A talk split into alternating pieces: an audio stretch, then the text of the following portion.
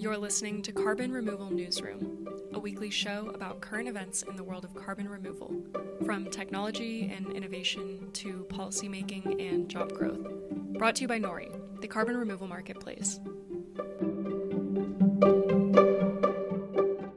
Texas, Wyoming, Iceland, these are a few of the locales that followers of the direct air capture industry have become accustomed to hearing about. Today, we will hear about another area that could join the list of regions soon to become a hub for DAC, the Great Rift Valley in Kenya. The valley formed as a result of three tectonic plates meeting in one place. This phenomenon has created unique geology, which some entrepreneurs feel could be an ideal place to capture and store CO2 underground. Just an hour away in Nairobi, the team at Octavia Carbon is building commercial scale DAC machines and is working on deploying their technology with plans to be, begin storing CO2 underground in 2024. They are also leveraging advantageous local renewable energy, geology, and a wealth of talent in Kenya to attract global customers. So today we'll be talking to with Octavia CEO Martin Freimüller about why Kenya is right for DAC what they are working on now and why the price of DAC of a DAC credit in Kenya will differ from one in the US. So obviously let's just start with your big announcement. So tell us all about that and how long that took to come together. Yeah, no thanks and it's an absolute pleasure to be on. Um, really my journey to CDR very much started with carbon removal newsroom, so always great to go full circle.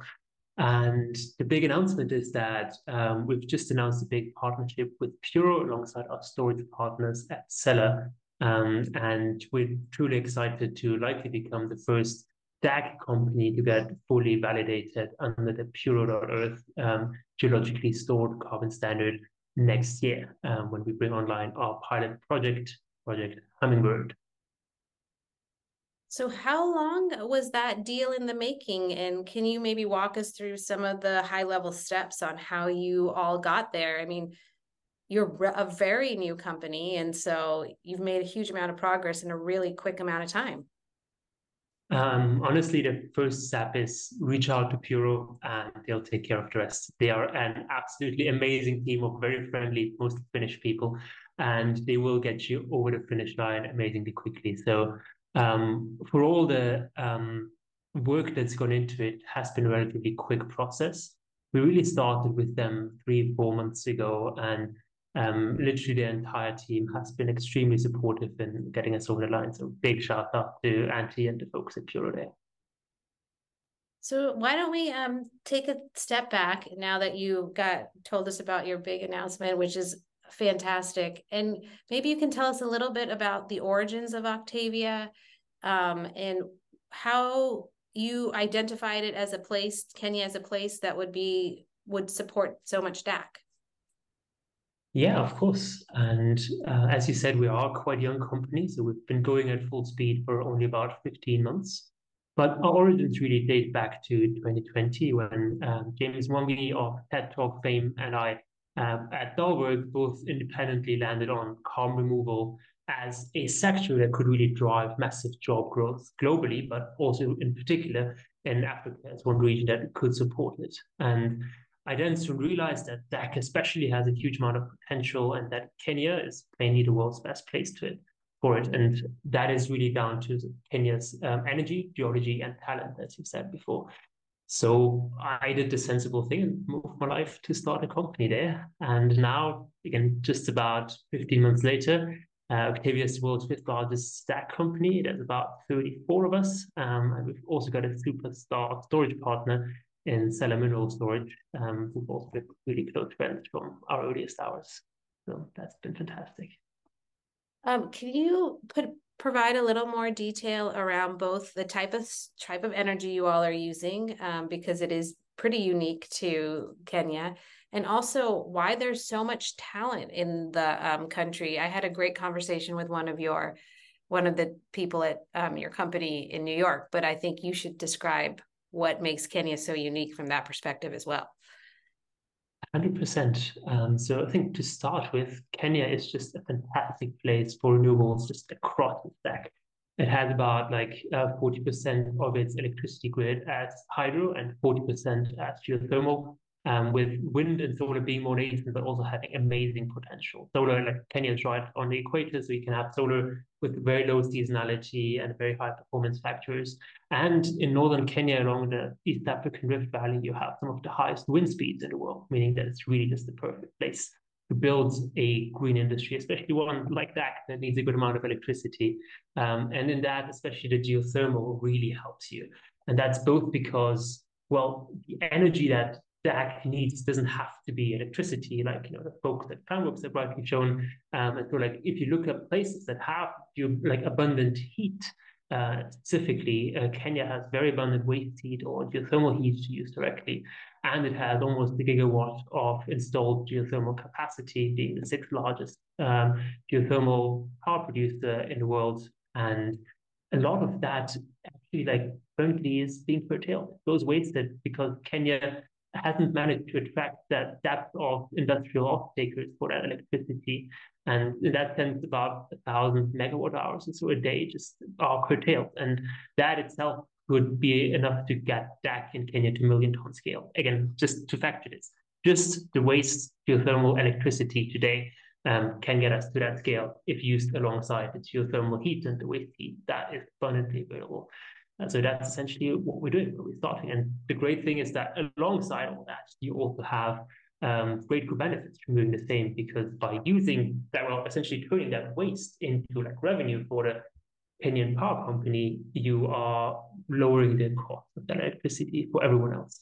And that just means that, you know, um, start a virtuous cycle of industrialization, you make electricity more affordable for urban consumers, and you can uh, cross-subsidize the extension of the grid to rural areas that would otherwise fall that economically. So that is really like the key core benefits that we have from that energy too. And so there's a lot like on the energy half of this, and of course the geology is also great as you've mentioned, um, but then the talent is the thing that really makes the difference. We plainly know that if we want to make clean tech cheap, we need global south talent. We need innovators, we need people who, you know, like hands and brains who build this hardware and fix the machine if smoke comes out of it. That happens very often.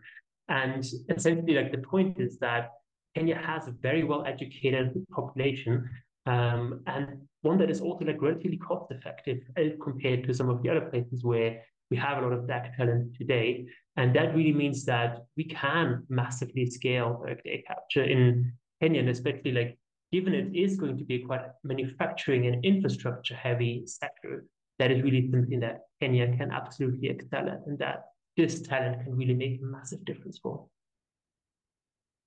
So Martin, one thing I'm curious about, and we've kind of chatted about it, but you know, within the US, there's definitely mixed feelings about DAC. Let's just put it like that. And many rural communities are not feeling confident particularly about pipelines and the like. And I'm wondering what the reception is within the Kenyan general population and rural communities to DAC facilities and pipelines or or if there's any reception yet because it's just too new for them to even know. Yeah, no, it's it's a great point. And I think trust plainly just takes time and work to build. And I think one thing we can say is that um, the Kenyan government has absolutely clocked on to the massive potential of DAC for the country. And to give you a sense of what that looks like, um, Kenya's climate change envoy, Dr. Ali Mohamed, is literally an advisor to Octavia. They really want to get their hands dirty on this one. And the Kenyan president is excited about that, as is his wife. And they really like um, are dedicated to working with the industry on sort of like fit for purpose regulation. And they really are aware that um, while they might not be able to say, compete with countries like the US on subsidies, they can absolutely compete on speed and really working with the industry and being approachable. And they absolutely have been so far. That's really been very, very great. Crucially, your question was about like on the ground communities. And I think that's something that I think is really worth touching on in some depth, basically, because I think it's perhaps just too much to ask that people will welcome us with open arms if we just like rock up there one time and we're all outsiders and we don't have any connection to the community, right? Trust takes time to build. I think if you think that you can sort of like get everyone to cheer for you and like roll out the red carpet, if you just like come to the community once and like sort of put some strange looking machines on a PowerPoint slide, um, then yeah, I think you're in for disappointment. We really think that in the site around where we want to deploy, this is going to take you know full-time staff who really like are part of that community and can drive that engagement continuously for a really long time. Uh, it's the community engagement really shouldn't be a one-off. It should be like a continued thing. And in some ways, like there shouldn't be like the community engagement sort of like supposes that the community is separate from you in a sense. And I don't think it should be. And I think that is just something really important. And we have, like from the community engagement we've done, and great shout out to Cella here who really organized that. We've just tagged along really. Um, I think people really are receptive to the fact that a Kenyan company is developing this technology. The Kenyan company is taking the leadership and responsibility here. And I think that is something that um, local communities are both really proud at, and that also like makes them see themselves in the people that they are talking to.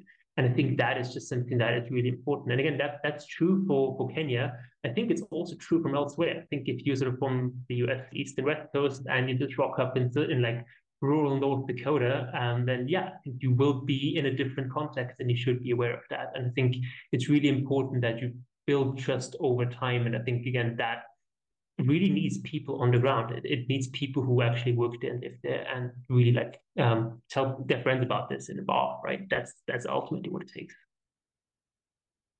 So um, I'm wondering kind of about the economics too of a carbon removal credit for Kenya. As you mentioned, right, the cost of labor is probably lower in Kenya than it is in other parts of the world. Additionally, the cost of energy might be lower because it's waste. However, you don't have the same subsidies that are being provided within the US at least. So when you two when you're when you all are thinking about your costing mechanism, how does it compare to how they're thinking about it here in the US? Yeah, and that's such a great question, and I think it's it's a really important topic that we understandably think a lot about because, as you say, DAC like so DAC in Kenya can absolutely compete at you know bringing this down the cost curve, but we cannot easily compete with just throwing the most subsidies at it. Where there definitely seems to be a race going on between the US and Canada and UK and the Norway, sort of all trying to one up each other in this race. But I think it's really important to stress here that, of course, you know, these early stage subsidies are good if they sort of address towards incentivizing early stage innovation. And you could argue that all of that is at early stage today. I think part of the issue here is that the rhetoric is somewhat less around sort of early stage innovation, but really about sort of capturing sort of for, for that slide Monday, um, that emerging industry. And I think that just has some worrisome echoes with sort of clean tech boom 1.0, where we've seen that like a similar attempt to sort of capture that industry ultimately just ended up wasting a lot of taxpayer dollars. Like, you know, the Solyndra type example is often mentioned where, you know, you know, the $500 million that the US government threw at that company ultimately could not save it from not like building where the fundamentals are right. And if we are talking about hardware, right, this is a lot of, you know, manufacturing. It is a lot of infrastructure. And it's understandable that people want to capture these jobs. But I think it's also like true that it might be, you know, climate optimal for countries to think about what their competitive advantage areas. And for a country like yes, it might not necessarily be in those things, especially with uh, those manufacturing and infrastructure sectors, especially um, in something as location independent as, as carbon removal, where you know other countries might just have much much better resources for it. And that's ultimately like how we think about that in Kenya. Again, have massive access geothermal electricity, waste heat, um, best-in-class storage sites, all in the same place. And at the same time, we also have a highly educated, cost-effective talent pool. And so Kenya can and will bring down the cost. Sorry, again, Kenya can and will 100% compete in bringing that down the cost curve. And that's something that we're already seeing. Um, and in some ways, it might well be inevitable. I think it's just a question of like, how quickly are we actually going this point is, we're making this point all the time in our industry, is we don't have time. We really don't have time. We really need to bring this down the cost curve right now, especially for something that is relatively cost prohibitive like that today. And so I think that's really something that that we should think about and that maybe like I think should be like um, talked about a bit more in the industry. And that's really the point here. Like, I think when we say bringing that down the cost curve, we should really focus on unsubsidized costs. Because nobody's under the illusion that at 10 billion ton a year scale, the US government will spend, I don't know, $180 per ton of CO2 on that sector. The point is that we really have to think about like, um, where is it actually the cheapest? And I think really like we should look to like, especially sort of our sector's more catalytic buyers to really like tease that out and sort of ask for the technical economic assessment to really understand what's going on here and what's like driving the assumptions that are sort of like in a certain set of numbers. And it's great that those subsidies that we're talking about can unlock DAC as a category for a different type of customer, right? Like a more cost-conscious type, for example, where you know there might be a genuine benefit from unlocking an artificially cheap credit for a certain type of consumer. It gets a wider set of people exposed to durable carbon removal, not just DAC, but also you know, other forms of durable CDR. And that is key, that is super important. Um, but we also shouldn't confuse it with making genuine progress in road on bringing this down to cost Yeah, when you talk about the manufacturing uh, sector in the US, it's like a third rail of the US politics, right? I mean, it's a joke, but manufacturing always has to be thought about. And then you have all like the renewable energy and now the solar panels coming from china which have been cut off and that causes all sorts of anxiety. So i like your vision but i have a feeling it's not going to be quite accepted within the us however and, and Radhika, if I can just make a point there very yeah. quickly, because it is a really good point. But I would say that the sort of climate transition that's enough manufacturing to go around already, basically, right? Yeah. And there's genuinely a lot of things that you would probably want to do domestically, right? Like uh, I don't know the, the so like the, the, electric heat pumps, the electric cars, and so on. Like, um, and in some ways, like you know, if you want, you know, people getting their hands dirty, that's great. Like you should go for it. But frankly, we are like the US is already busy enough, like ripping out like fossil fuel infrastructure from 100 million US households um, and frankly, that talent pool is also shrinking. The number of electricians, the number of like welders and so on, it's going down every year. And so like I think if you don't want to sort of throw fuel on the fire of like just out competing that labor pool and just making it more uh, more costly for everyone in that transition, I think again thinking around focusing on your competitive strengths, and some of that could still be manufacturing, right? It could be a sort of really high end like manufacturing of air contactors for DAC, for example, um, and that could be like a whole bunch of great livelihoods. But if you're looking at like um, you know, building a bunch of steel boxes and like deploying them in great like locations, um, other countries might have the comparative advantage. And I think it is something where that again, in the context of US trade politics, you might not want to like this to happen in places that let's put it mildly you don't agree with. Um, but there is plenty of places in the world that are like friendly to the US, very much so. Kenya is 100% a place like that, that has very close cultural affinity with the US, and that could really like be a mutually beneficial relationship. So yeah, this that honestly.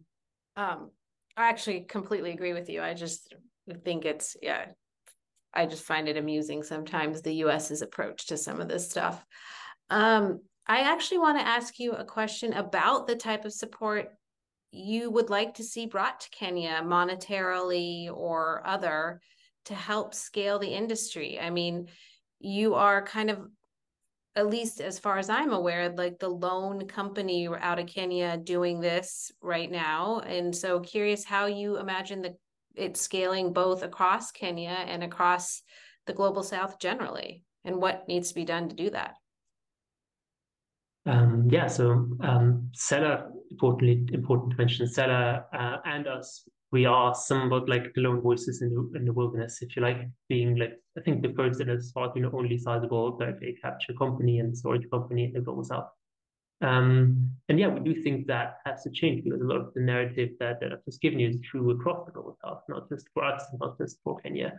Um, and I think the support that that we need to see there. I think for one, it's already already important to acknowledge that there is a lot of custom appetite for these credits from the global south. I think there's a lot of people, even like um, end customers who might not have the full sophistication of their Frontier Climate Fund, um, that you know care about getting a good story here, basically, because the, at the end of the day, like um, that is in many ways what you pay for, right? Like you pay for um, not just well, of course the climate benefits, but also like alongside that, and that's just like the way that that spending has been categorized for a long time. Like you care about reputational benefits of it, you care about um, the you know um, retention benefits that that might have on your staff and so on. You care about the story. That's the end of end of it. And the point is that um, there is a lot of customers who are really willing to demand. So like the demand is absolutely there. And I think in some ways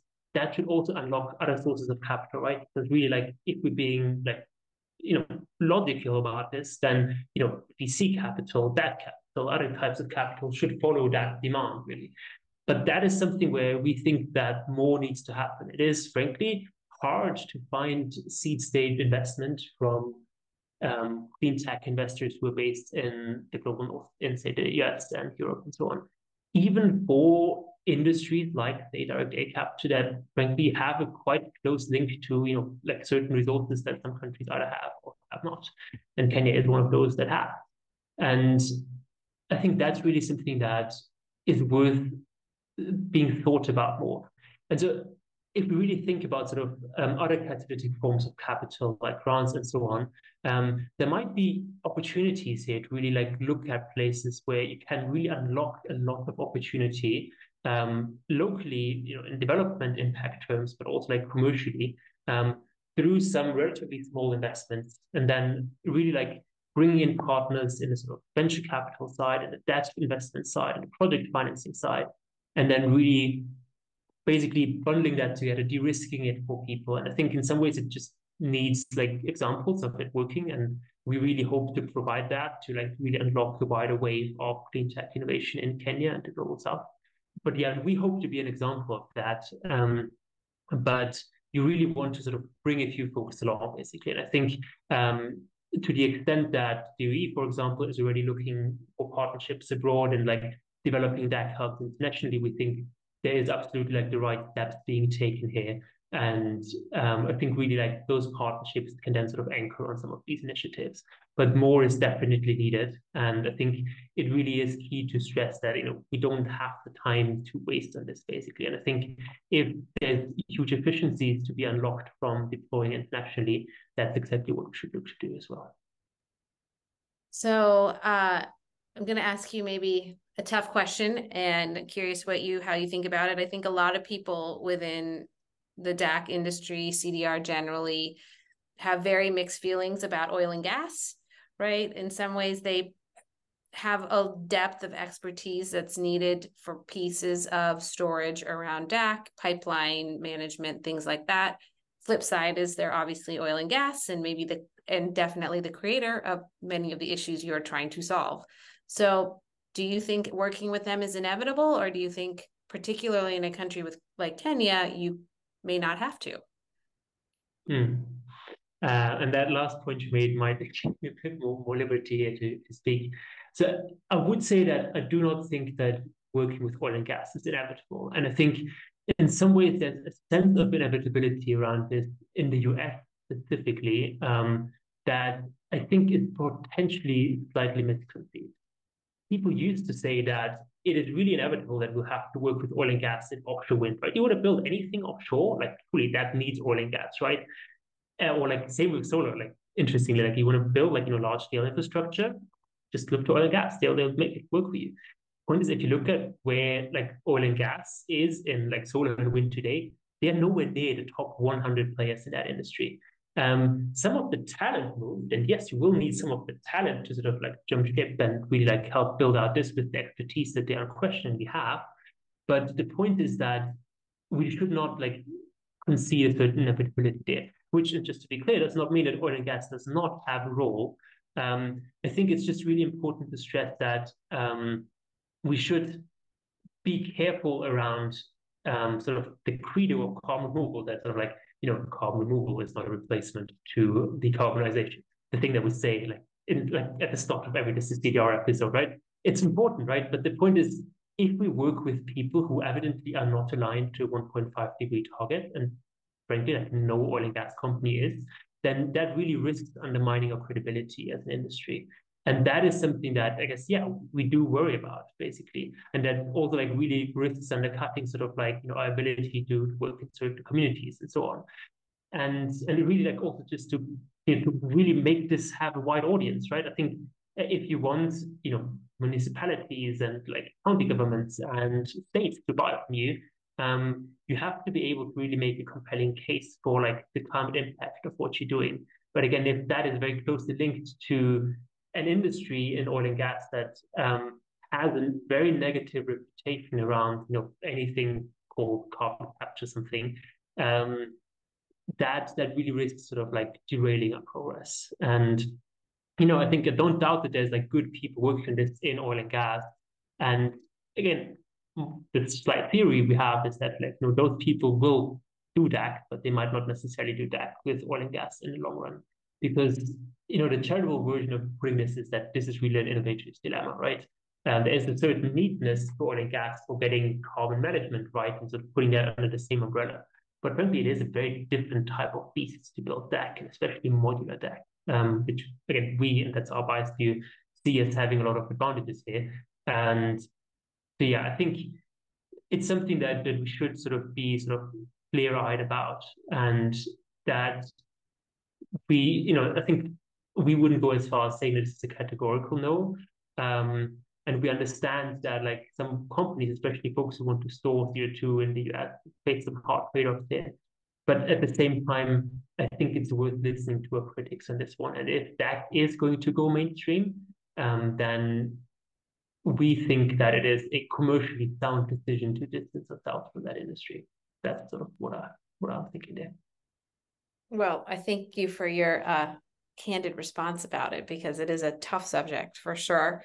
And my final question for you is it feels like DAC is having an amazing moment just in the last few weeks, right? You have Avnos 80 million, $80 million funding, your great announcement about your partnership between Puro and Cella. So where like if you were to put on your fortune teller hat in five years, where do you imagine DAC will be and what what would be the perfect perfect scenario by 2030, let's say, which is a little over five years away? Mm. Well, my perfect scenario is that it will be in Kenya in major, major way. Um, and that, that is, in fact, what people will think of when they hear the word DAC. But I do see that there's a lot of progress we can drive over the next seven-ish years. And those seven years really matter. They matter especially for DAC because the whole promise of DAC really is anchored around the idea that you know an engineered solution can come down the cost curve faster than other types of solution, and the ability to iterate like really like produces something special for DAC. And frankly, I would say the burden is on us to actually prove that to be true. And we at Octavia are certainly like trying very, very hard at this and seeing some initial success. So where do we want to be? We want to be at million ton scale. That much is unquestionable. Potentially like it's oh, an order of magnitude larger than that still. And from there, we think a lot is possible. Again, we think that again there is likely going to be a portfolio approach to this, but um, DAC has a very strong appeal for a good segment of emissions that essentially take carbon out of out of geological reservoirs and put it into the atmosphere. And I think for us, the idea of reversing that flow and ultimately putting carbon back where it came from is still like a, a common phrase in this industry. Um, that is the target, and it's something where we see DAC has a lot to offer alongside, you know, um, a portfolio of other approaches that all have their own advantages. Well, Martin, it's been lovely to have you on the show, and I am very excited to watch your progress. Uh, you know, it's hard to be the leader in on your, and so wishing you the best of growing this industry in Kenya and really showcasing every all the talents the country has, so the rest of the world can learn to appreciate it. So, thank you so much, and look forward to hearing more announcements as they come out from you all. Again. Thank you. It's been an absolute pleasure. And if we can just very quickly plug that there's a big African climate summit coming up in Nairobi in early September that a lot of direct air capture and CDR stakeholders will be at. And if you sort of like the things that you just heard, then uh, I can highly recommend that you come along. And there'll be a lot of uh, excitement, enthusiasm, some big announcements, including from us, um, coming up at that summit. And we are really looking forward to showcasing Kenya as a place, if not the place, to do carbon removal and see like and that in particular. Uh, I have to ask, what's the weather like at that time of year in Nairobi? beautiful as every day of the year. Um, being on the equator, about at 2,000 meters altitude, gives you the perfect bit of perfect every day. well, if you ever, if your DAC doesn't succeed, you definitely could be a Ke- Kenyan influencer and get people down there. So. well, I'm excited for people to meet the real influencers, which frankly aren't me, but the fantastic Kenyan team that we have. And if you pop by, you'll see them. And we look forward to having you. Great. Take care, Martin.